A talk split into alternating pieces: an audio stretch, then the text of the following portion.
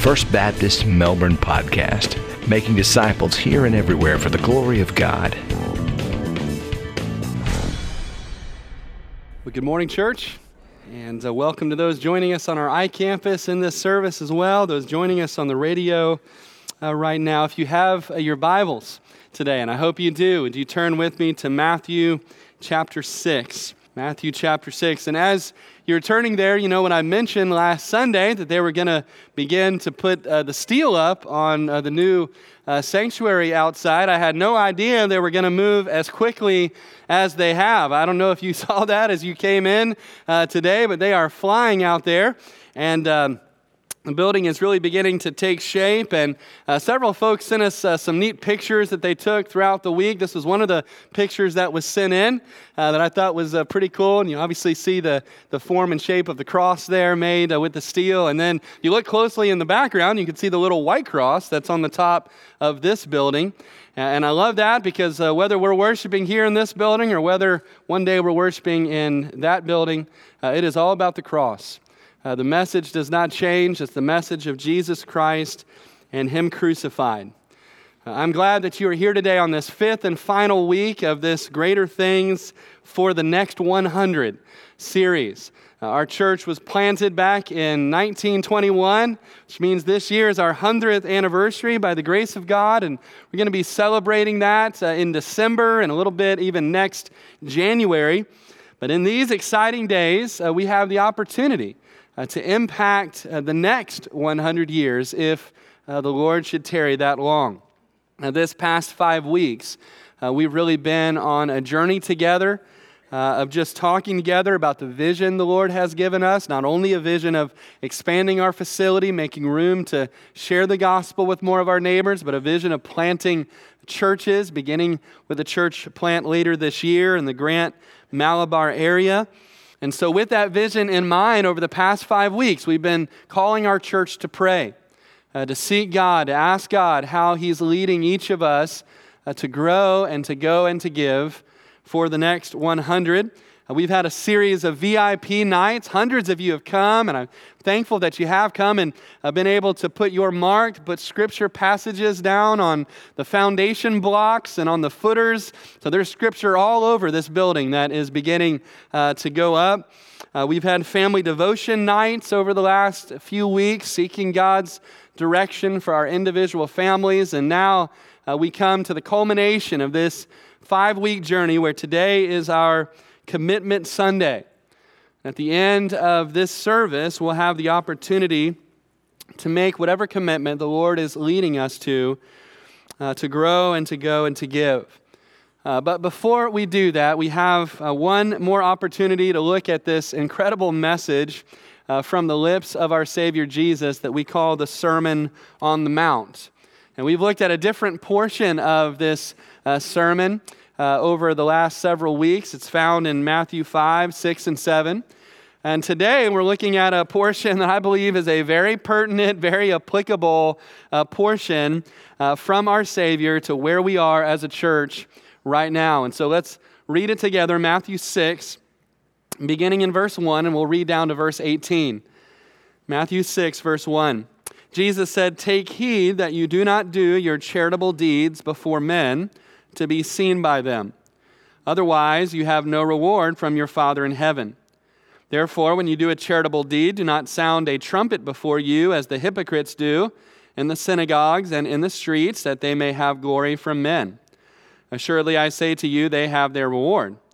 But when you do a charitable deed, do not let your left hand know what your right hand is doing, that your charitable deed may be in secret, that your Father who sees in secret will himself reward you openly. And when you pray, you shall not be like the hypocrites, for they love to pray standing in the synagogues and on the corners of the streets, that they may be seen by men. Assuredly, I say to you, they have their reward. But you, when you pray, go into your room, and when you have shut your door, pray to your Father who is in the secret place. And your Father who sees in secret will reward you openly. When you pray, do not use vain repetitions as the heathen do, for they think that they will be heard for their many words. Therefore, do not be like them, for your Father knows the things that you have need of before you ask Him. In this manner, therefore, pray. Our Father in heaven, hallowed be your name.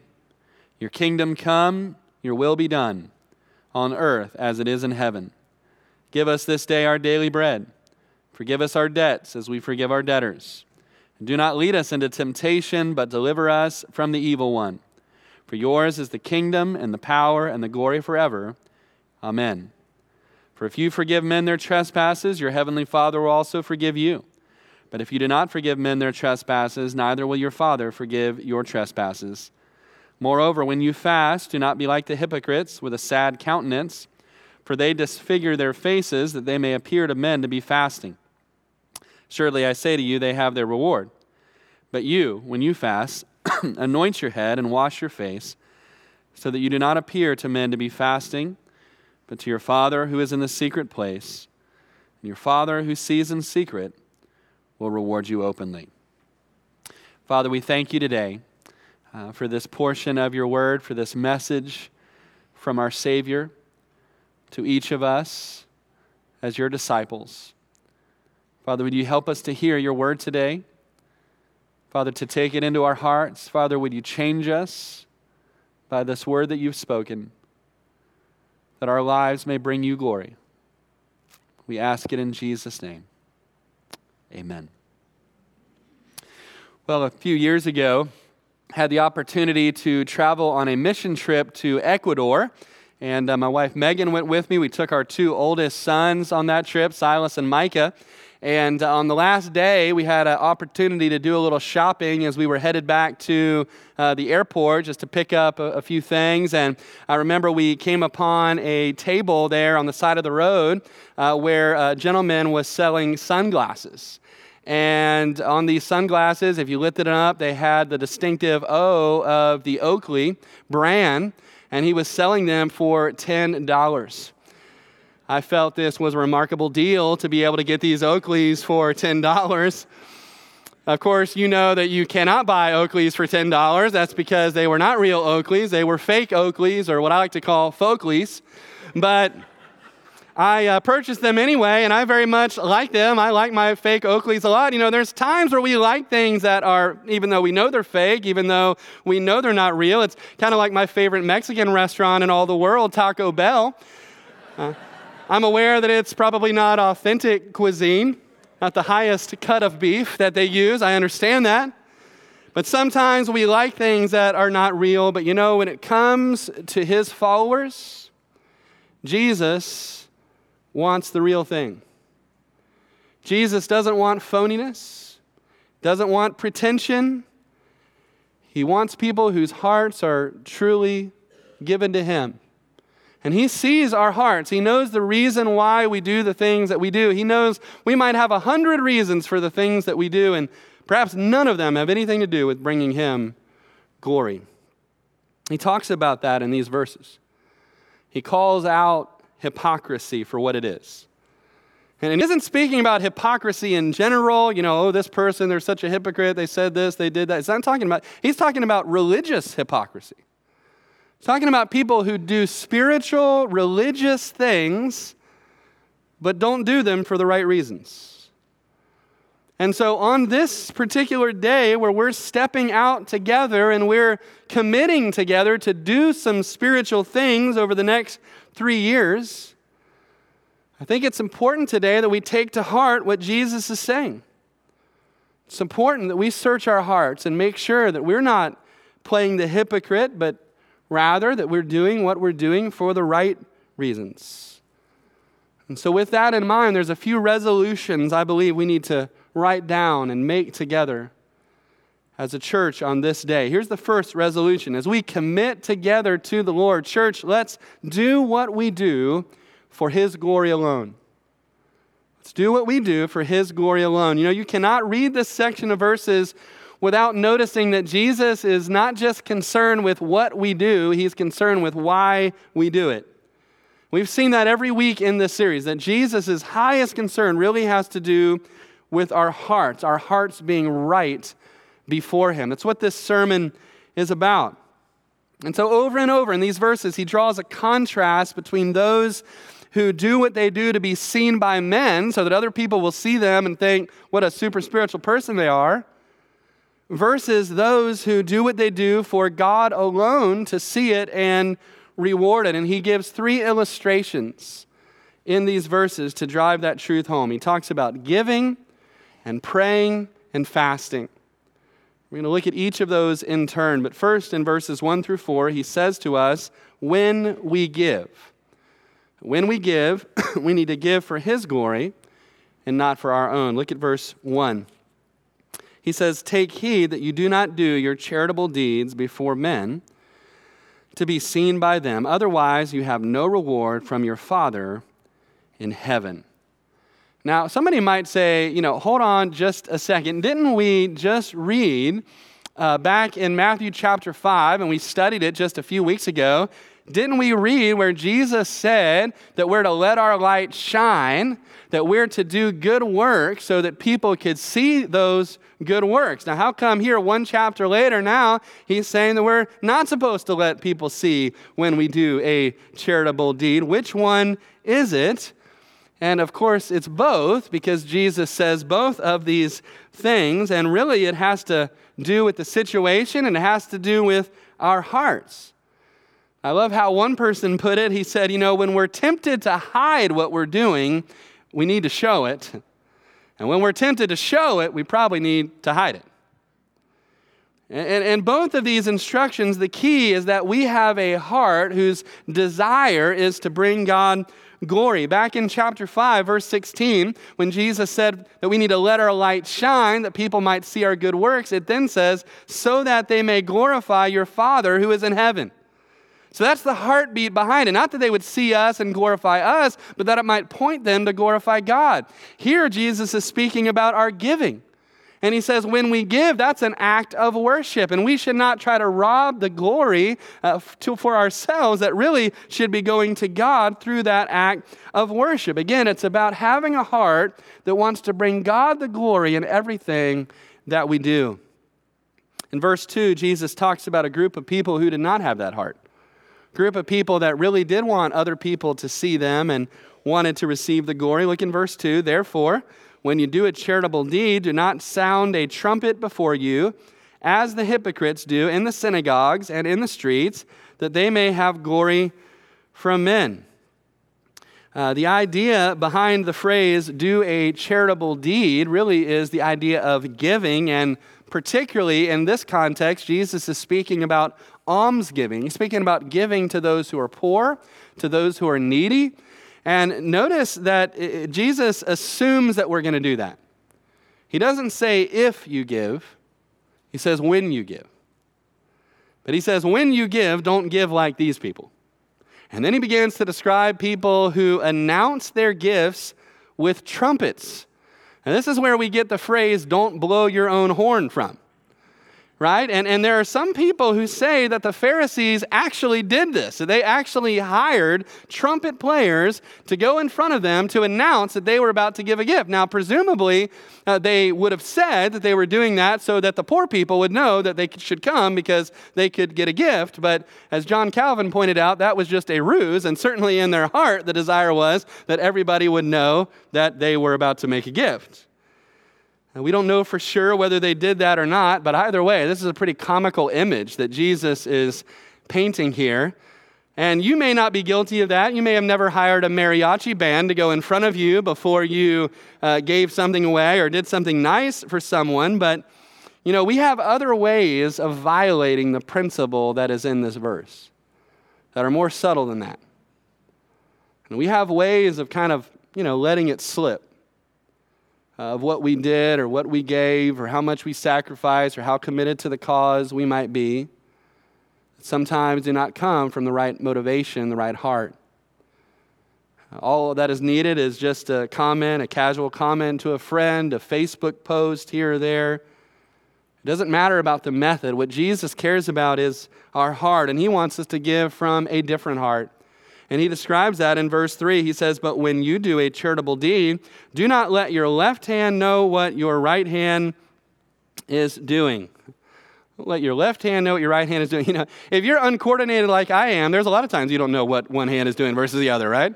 But that's not what Jesus is talking about. What Jesus is talking about is typically for a right-handed person, when we do something, we do it with the right hand. right? We reach out our hand. If you reach out your hand to give a gift or to do something, you're reaching out that right hand. And he says, as you reach out your right hand to give something, make sure that your left hand doesn't even know what that right hand is doing. In other words, not only does Jesus not want us to announce what we're doing to other people, he really doesn't even want us to announce it to ourselves. What he means by that is when we make a gift, after we prayed and we've done what the Lord has led us to do, he doesn't want us to sit around thinking about that, dwelling on it, congratulating ourselves on what a generous, sacrificial, wonderful Christian that we are, because all we're doing then is instead of giving for his glory, we're really just giving so that we can feel good about ourselves. Robbing that glory just in a different way. He says, don't let your left hand know what your right hand is doing. Don't think about what others think of you. Don't think about yourself. Think about God. Give for God and give for his glory alone. He wants us to be self-forgetful as we give our gift. And so today, as, as we give our gifts, as we give our pledges of what God has led us to do over these next three years, I pray that we would have the same kind of heart, that our, our left hand would not know what our right hand is doing. We're not giving to impress others. We're not giving to impress ourselves. We're giving for the glory of God. Jesus talks about that's the kind of heart that we need when we give. His second example is about when we pray. In verse five, he says, and when you pray, you shall not be like the hypocrites, for they love to pray, standing in the synagogues on the corners of the streets, that they may be seen by men. Jesus says again in this section, don't be like the hypocrites. Now that word hypocrite that he uses in Jesus' day, that same word was used to describe actors, and particularly in that day, actors did not so much wear makeup or costume makeup, they wore different masks. And so the same actor might play three or four different characters in a drama or in a play just by changing out the mask that they wore. And of course, that's not a problem. That's not an issue at all if you're watching a play, right? You expect that the person is acting. You expect the person is pretending to be something that they're not. But Jesus says there is a problem when we do that in our spiritual lives. When we put up a mask and we pretend to be something that we're actually not on the inside. Jesus says that's what these folks were doing even as they prayed. And there's nothing wrong with, of course, praying. And, and these the Pharisees, they, they were known to pray three hours a day. They prayed at set times, three times a day. Certainly nothing wrong with praying for an extended period of time. There's nothing wrong with praying at set times of the day. After all, that's what Daniel did in the Old Testament. He prayed in the morning, at noon, and at night.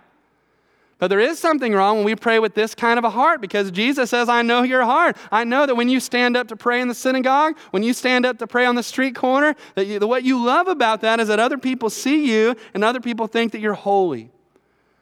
There's two errors that Jesus says we need to avoid when we pray. The first is trying to impress other people. And that's what these guys were doing. They just wanted to be seen by others. Our prayer life is not supposed to be about impressing people. It's supposed to be about talking with our God who loved us and died to save us.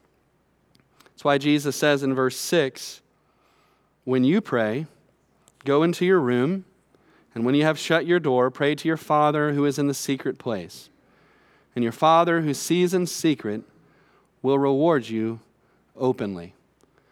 Now, Jesus is not saying here that we can never pray publicly, that we can never pray in worship, that we can never pray with other believers. In fact, all of those things are talked about elsewhere in the New Testament. But Jesus is speaking here about our private prayer life, and the implication is that that should be where we do the vast majority of our praying, is in private, in our closet, our inner room, what Jesus calls the secret place. And, and I love that. I love that expression, the secret place, because you know you can only see God with the eyes of faith. And so if you think about it, when we as believers meet with God, we're meeting with God, and the way that we meet with God is really a secret to the rest of the world. I think about prayer as being like the wardrobe in the Chronicles of Narnia that only a few children knew how to find. Right? It's a secret doorway into the presence of God that only the faithful, only those who know Christ, know how to find the entrance. Jesus invites us to go there. He invites us to meet with him there in that secret place. We don't pray to impress others. We also don't pray because we're trying to impress God. Sometimes we can fall into that trap. In verse seven, Jesus speaks about that. He says, when you pray, do not use vain repetitions as the heathen do, for they think they will be heard for their many words. He's speaking about those who do not know God and, and maybe perhaps even worship a pantheon of gods, and they speak just the same words, mumbling them over and over and over in the hopes that one of their gods may hear them. It reminds me of that story in First Kings eighteen in the Old Testament, where Elijah and the prophets of Baal did battle on the top of Mount Carmel. And you remember the prophets of Baal, they were muttering these same prayers over and over and over for hours, all day long, trying to get Baal to hear them and burn up the sacrifice. But Baal didn't hear them because, of course, Baal couldn't hear them. And if you remember, my favorite part of this story is where Elijah basically starts to make fun of them, right? He says, maybe you should talk louder, right? You know, keep it up. He, maybe he's busy. Maybe he's occupied, right? He can't answer the phone, right? And so he's he's mocking them because they're they're praying, but they're not praying to a God who is real. They're just saying the same words over and over. And, and Jesus says, you don't need to do that. When you pray, don't think that your prayer is measured by your word count. That God is impressed by the more words that you utter. In verse eight, he says, therefore, do not be like them, for your Father knows the things that you have need of before you ask him. Now, when we read that, we, we shouldn't think, oh, well, he already knows what I need before I even ask him, so, so why should I ask him? Because Jesus also tells us that we're called to seek, to knock, to pursue him, to come before him in prayer. He wants to hear the desires of our heart, but he doesn't want us to just repeat endlessly ad nauseum the same thing over and over, uh, like those who don't know God do, as if the hundredth time we say it, God will finally understand what we mean. He already knows what we need before we even came to him in prayer. We don't pray to impress him. We don't pray to impress others. We pray to talk with our God. So far, Jesus is told us what we need to do when we give and when we pray. And then if you skip down to verse sixteen, he tells us what to do when we fast. In verse sixteen, see, he said, moreover, when you fast, do not be like the hypocrites with a sad countenance, for they disfigure their faces that they may appear to men to be fasting. Assuredly, I say to you, they have their reward. Again, notice the words here, when you fast, not if you fast. Jesus assumes that fasting will be a regular part of our lives as Christians, but I think that in many cases in our lives and even in our churches in the West, this is something we've almost entirely let go. There's a lot of reasons why that is the case. This, that's probably a whole sermon in and of itself. I think one of the reasons why in general churches have let fasting go is because it's not a very seeker-friendly thing to do, right? To be a church that talks about fasting all the time, right? You know, come to our church. Uh, we don't eat, right? That doesn't doesn't really draw in the masses, right? And and in general, just even on our own hearts and in our own lives, that's not something we just kind of naturally gravitate to in our flesh. And so it's easy just to kind of distance ourselves from it. And yet Jesus calls us to do it. A multitude of reasons in the scripture why we're called to fast as a spiritual discipline. But in this case, Jesus is speaking about people who were fasting, were fasting very regularly, and yet, like they did everything else, they were doing it for phony reasons. And they made it very obvious that they were fasting because they wanted people to know they were fasting. So they put ashes on their head, and they wore sackcloth, and so, you know, people could see them coming, right? You see this guy walking down the street, he's wearing the equivalent of a burlap sack, and you're thinking, wow, I mean, that guy, that guy hadn't eaten in days. I mean, that guy is obviously super holy. I mean, he must love the Lord. This guy doesn't even eat. He looks terrible. What a spiritual giant this guy is. Jesus says, if you want to do it that way, then that's your reward. The, the reward is people think you're a spiritual giant for a couple seconds.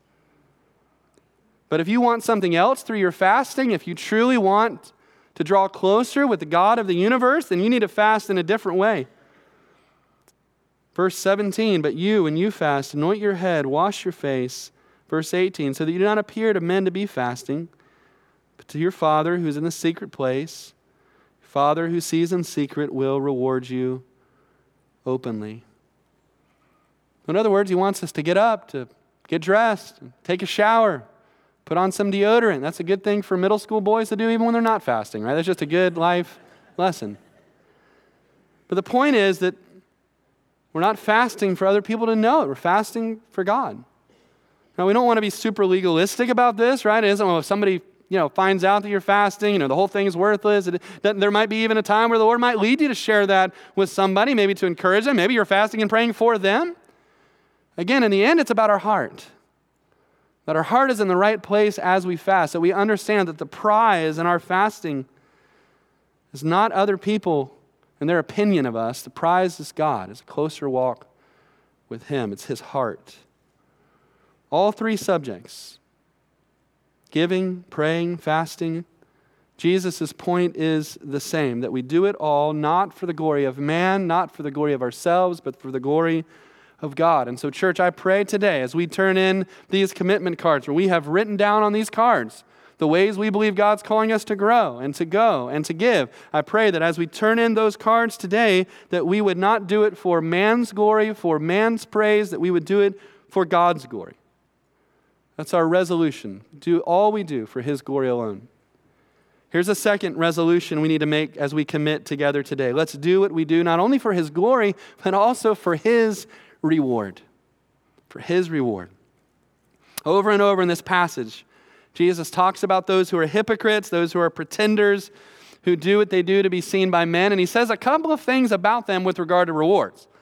One thing that He says is there at the end of verse one, He says, when you do that, when you play the hypocrite like that, He says, if otherwise, He says, you have no reward from your Father who is in heaven. So He says, if that's what you want to do, just understand that there's not going to be any reward coming from the Father. The Father sees your heart. He sees the motive behind what you're doing, and He says, I'm not going to reward that.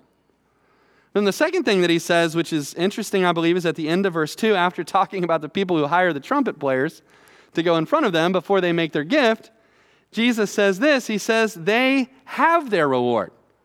Well, this is what I alluded to just a moment ago. In other words, they have the reward that they wanted. The reward they were after was other people seeing them and thinking they were holy. And they achieved that. Right? They, they got that. In other words, they have their reward. The reward they were after is the reward they got. What's implied in that is they're not going to get any other reward other than that. Right? So that's all that they were. And so the question really for us is, what reward do we really want when we give and when we pray and when we fast? Even today, on this commitment day, what reward are we after as we commit to grow and to go and to give? Is it so that other people would think we're spiritual? If, if it is, there's probably a way that you can achieve that, even today. But I pray we're after something more than that, a reward that only God can give us. And in all three of these sections on giving and praying and fasting, Jesus speaks about that reward that comes from God alone. Look at verse four as an example of that. Jesus says that your charitable deed may be in secret, and your Father who sees in secret will Himself reward you openly. That word openly is not in the oldest Greek manuscripts of this passage, but nonetheless, the point that Jesus is making is clear. Jesus will see us. He will see what we do. He says that the Father will reward us. Now, to be honest, we don't know everything that is entailed in those rewards that come from the Lord. Uh, certainly one of those rewards, one of the aspects of that reward is, is here and now. And every believer in this room who has ever done anything for God from a pure heart has experienced that reward. And that reward is the pleasure and the favor and the smile of God upon your life and upon that action that you did that was for His glory. It's a spiritual reward which this world knows nothing about and cares nothing for, but is a priceless gift to those who know Christ. But there is certainly also an aspect of our reward which is to come when the Lord returns. And we find that throughout the New Testament. The Bible speaks about crowns and responsibilities and the coming kingdom and, and so on. Again, we don't fully understand all the aspects of these rewards, but we know who they come from. We know they come from our perfect Heavenly Father, and so we know those rewards will be fit. Those rewards will be exceedingly gracious, and the promise of those rewards is meant to encourage us and spur us on to live for the Lord in this life. In fact, even in the last chapter of the Bible, in Revelation twenty-two, Jesus speaks these words, "Behold, I am coming quickly, and my reward is with me to give to everyone according to his work."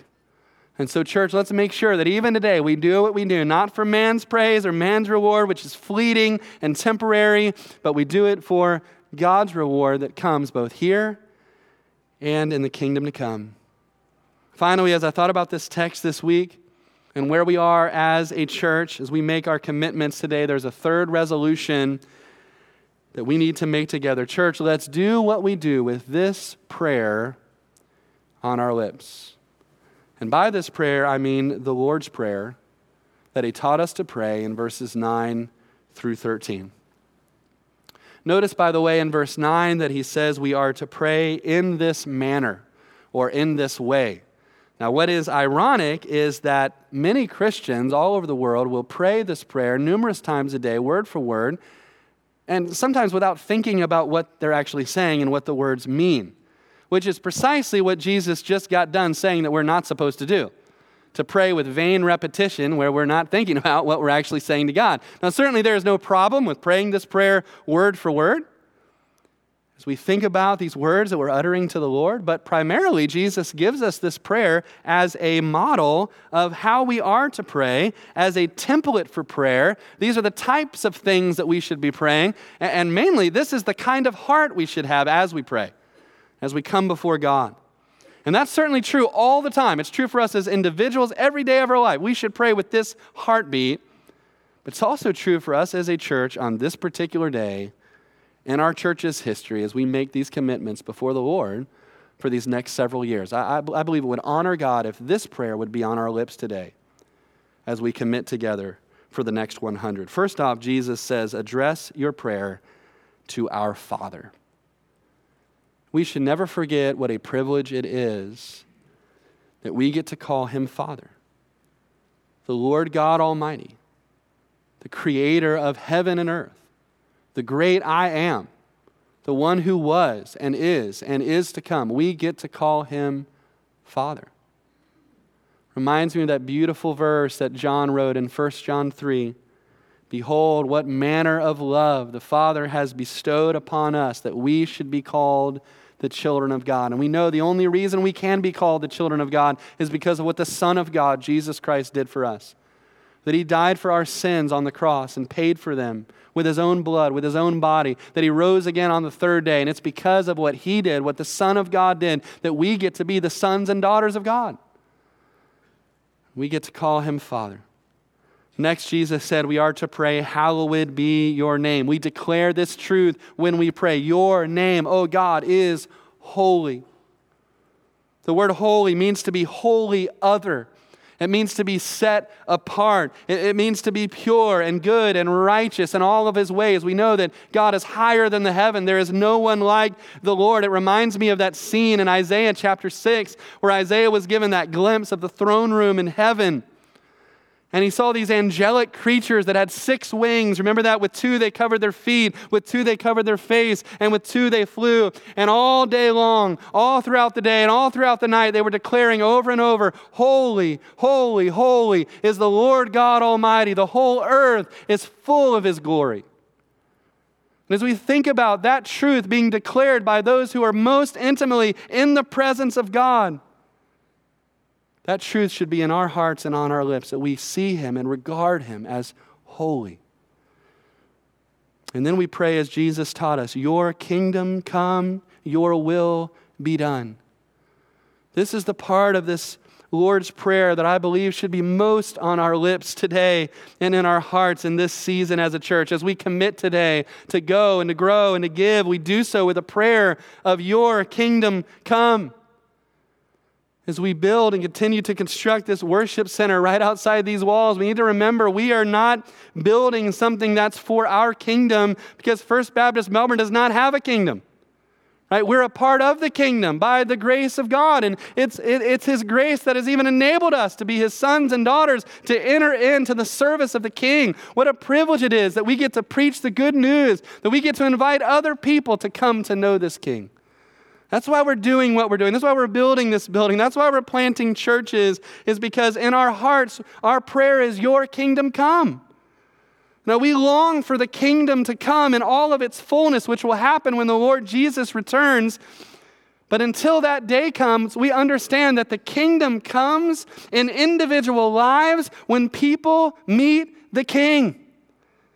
When people who have who Jesus has died to save, meet him in a saving way, and they bow their knees to the king, and the king comes to reside in their hearts. The kingdom comes to them. And so when we pray, your kingdom come, that's what we're asking God to do. We say, your will be done. We need to submit all of the plans that we have as a church to his will. We believe he's put in our heart to pursue this goal of planting ten churches in the next ten years. But even as we pursue that goal in faith, we do it with this prayer, your will be done. If his will is for five churches to be planted, your will be done. If his will is for fifty churches to be planted, your will be done. Lord, just let us be faithful to you in this generation that you have given us. Your kingdom come, your will be done. And then we pray, give us this day our daily bread. We pray, feed us, Lord. And again, on this day, particularly as we think about this area of giving and, and sacrificially giving to the Lord, even though we don't know what the next three years holds for us, only he does. And so we give to him with a prayer that says, Lord, you are the one who meets all of our needs. And so, Lord, would you feed us? Would you provide for us? Would you meet our every need according to the riches of glory in Christ Jesus that you've set aside? Father, we pray also that, that you would give us what you're then calling us to give back to you, to bless your name and to invest in your kingdom. We pray, feed us, and then we pray, forgive us. Forgive us our debts as we forgive our debtors. Even as we step out today, again, to grow and go and give, we know after we've done everything that God has called us to be, called us to do, Jesus said we should still say we are unprofitable servants who have only done what is our duty. We know that we are sinners. We know that what we have is not what we deserve. What we have is because of his grace and his mercy in our life. We know that we daily stand in need of God's grace. Every single day we fall short of that perfect standard of holiness in the Lord Jesus Christ. And so, Lord, forgive us for our trespasses. Make us more like Jesus every day. And we know also that those whose hearts have been forgiven by Christ are those in whom their hearts, they should have the grace of forgiveness that flows out to other people. Jesus speaks about that in these verses as well. We pray, Lord, feed us. Lord, forgive us. Lord, deliver us. Deliver us. We want to honor the Lord not only with going, if he calls us to go, with giving as he leads, but with our spiritual growth above all. Because we know that it's by authentically living our faith out in front of our friends and neighbors that the greatest impact is going to happen. And yet we also know that we are all tempted every single day to fall. Every single one of us has weaknesses in our life, chinks in our armor, so to speak. And Satan knows where to fire his flaming darts at those weak areas. And so every day as we go out into this world, we pray, Lord, deliver us. Lord, protect us. Lord, we say, Lord, I've hidden your word in my heart that I might not sin against you because I don't want to sin against you. I want to honor you. I want to live a life that brings you glory. I want to honor you when I'm around unbelievers. I want to honor you when I'm around your saints. I want to honor you when I'm all by myself and nobody sees what I'm doing but you. And then finally, the prayer on our lips today is this: it's all yours and it always will be. For yours is the kingdom and the power and the glory forever. Amen. I realize that that last phrase on the Lord's Prayer is not in many of your English translations that you're holding in your hands. It's because it's not found in some of the oldest Greek manuscripts. But the truths that are expressed in that phrase are found all over the New Testament.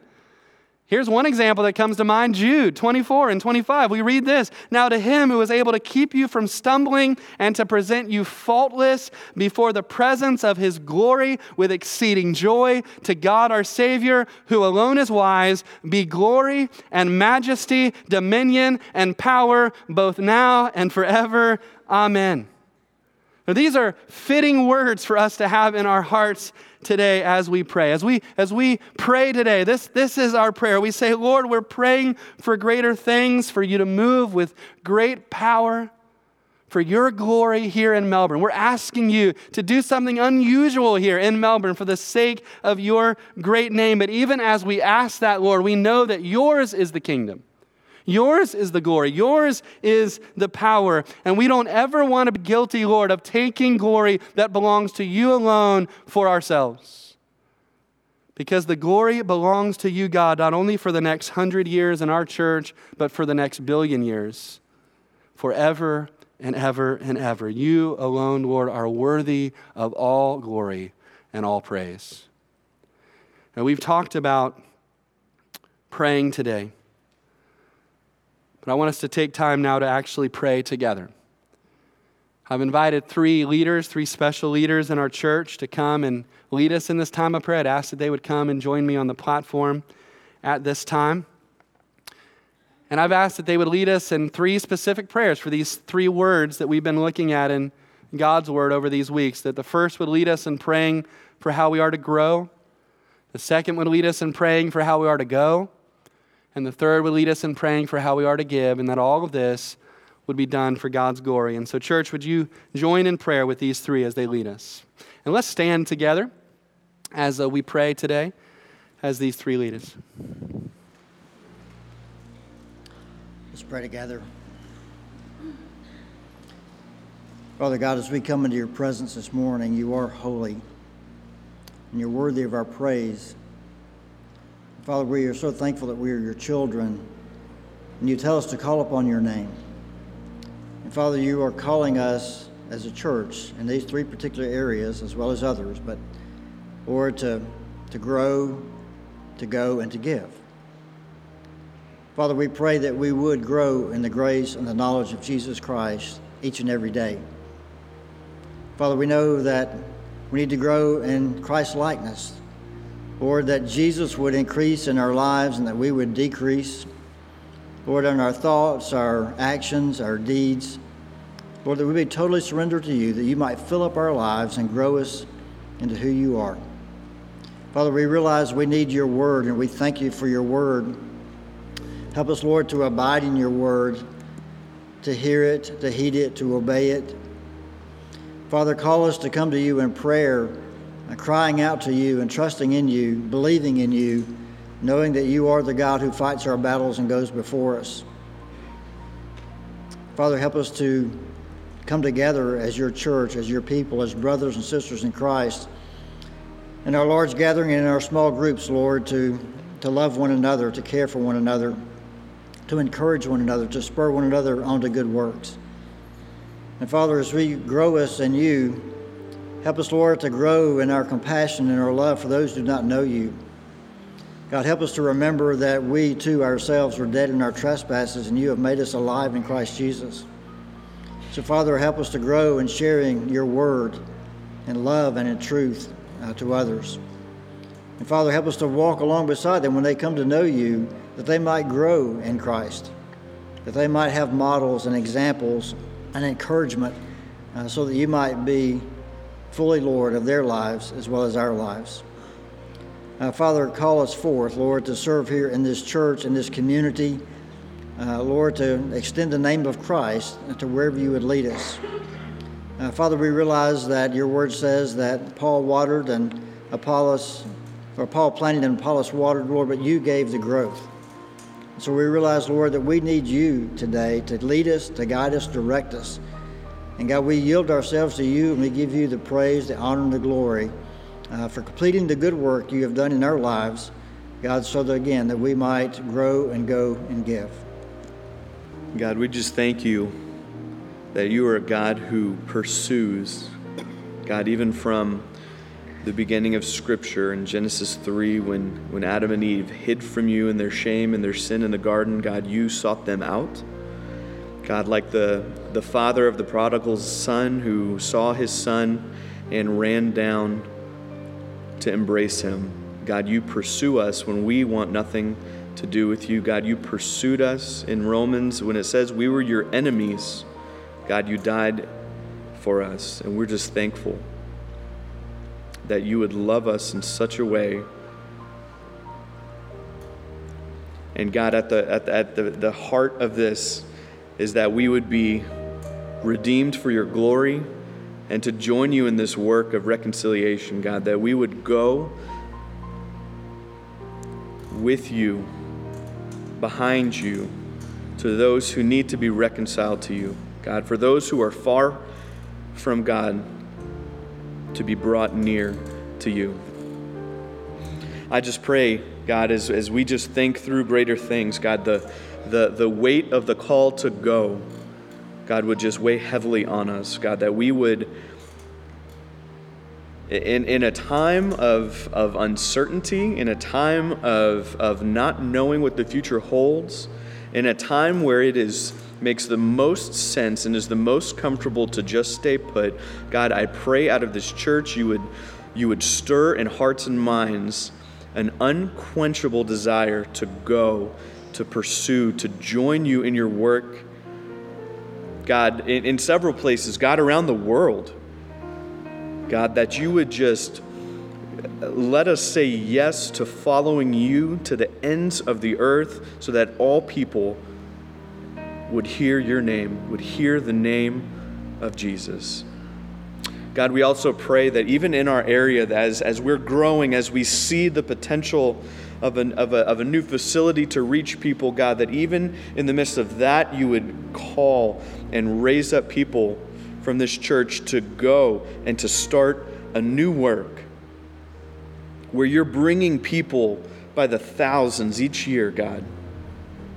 We pray that you would just stir in our hearts today this desire to go and be a part of a church plant. And God, God, I pray that even if we, if we're on the early steps of that, if we're just feeling that twinge or, or reading passages and just thinking that you might be calling us, God, you'd help us to explore that and and and even come to a, an interest meeting to hear about how we can um, learn more about that, God. We just are thankful that you allow us to work with you, God, that you empower us to work for you.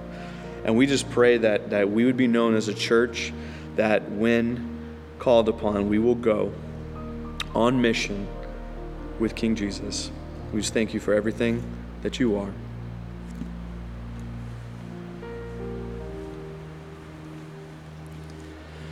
Father, we're so grateful that we're able to be called sons and daughters of you. And Father, you're such a giving God. Father, you gave your son. He gave his life. Father, you give us great gifts of family, church. Father, you give us our, our bodies and our minds, our intellects, that help us earn money, provide for our families. Father, you give us your Holy Spirit to lead and guide us through our lives. Help us to remember that you're such a giving God. And Father, you're also a faithful God. Your word promises that you'll order our steps if we trust in you. That you'll take care of us, Father, even more than the sparrows and the lilies. You'll meet our needs. And so, Father, help us to have that faith in your promises. Father, help us to walk by faith. Help us to live by faith. And, Father, help us to give by faith. To realize, Father, that it's all a gift from you, and your desire is that we honor you with, with our gifts and give them back. And Father, as we as we give to you, Father, help our gaze to shift from the things here on earth, our possessions, our stuff, the things that we have that you've given us, and help our eyes turn towards the things that are eternal, the treasures in heaven that your word talks about. And help us to, as our eyes follow this, Father, help our hearts to follow this too. Because your word says where our treasure is, there our hearts will be. So, Father, help us give our treasures to you, our time to you, our talents to you with an open hand, And Father, as we do that, we know that our hearts will follow. And we know, Father, that that's what you really want, is for us to give our lives to you. And so we pray that we would do that as well. And as that happens, and as we grow and as we go, Father, over the next three years, and over the next many years, maybe even a hundred years, that we will make an impact here in Melbourne, that we will do so much greater things through your power, and we will give you so much praise. We pray this in Jesus' name. Amen.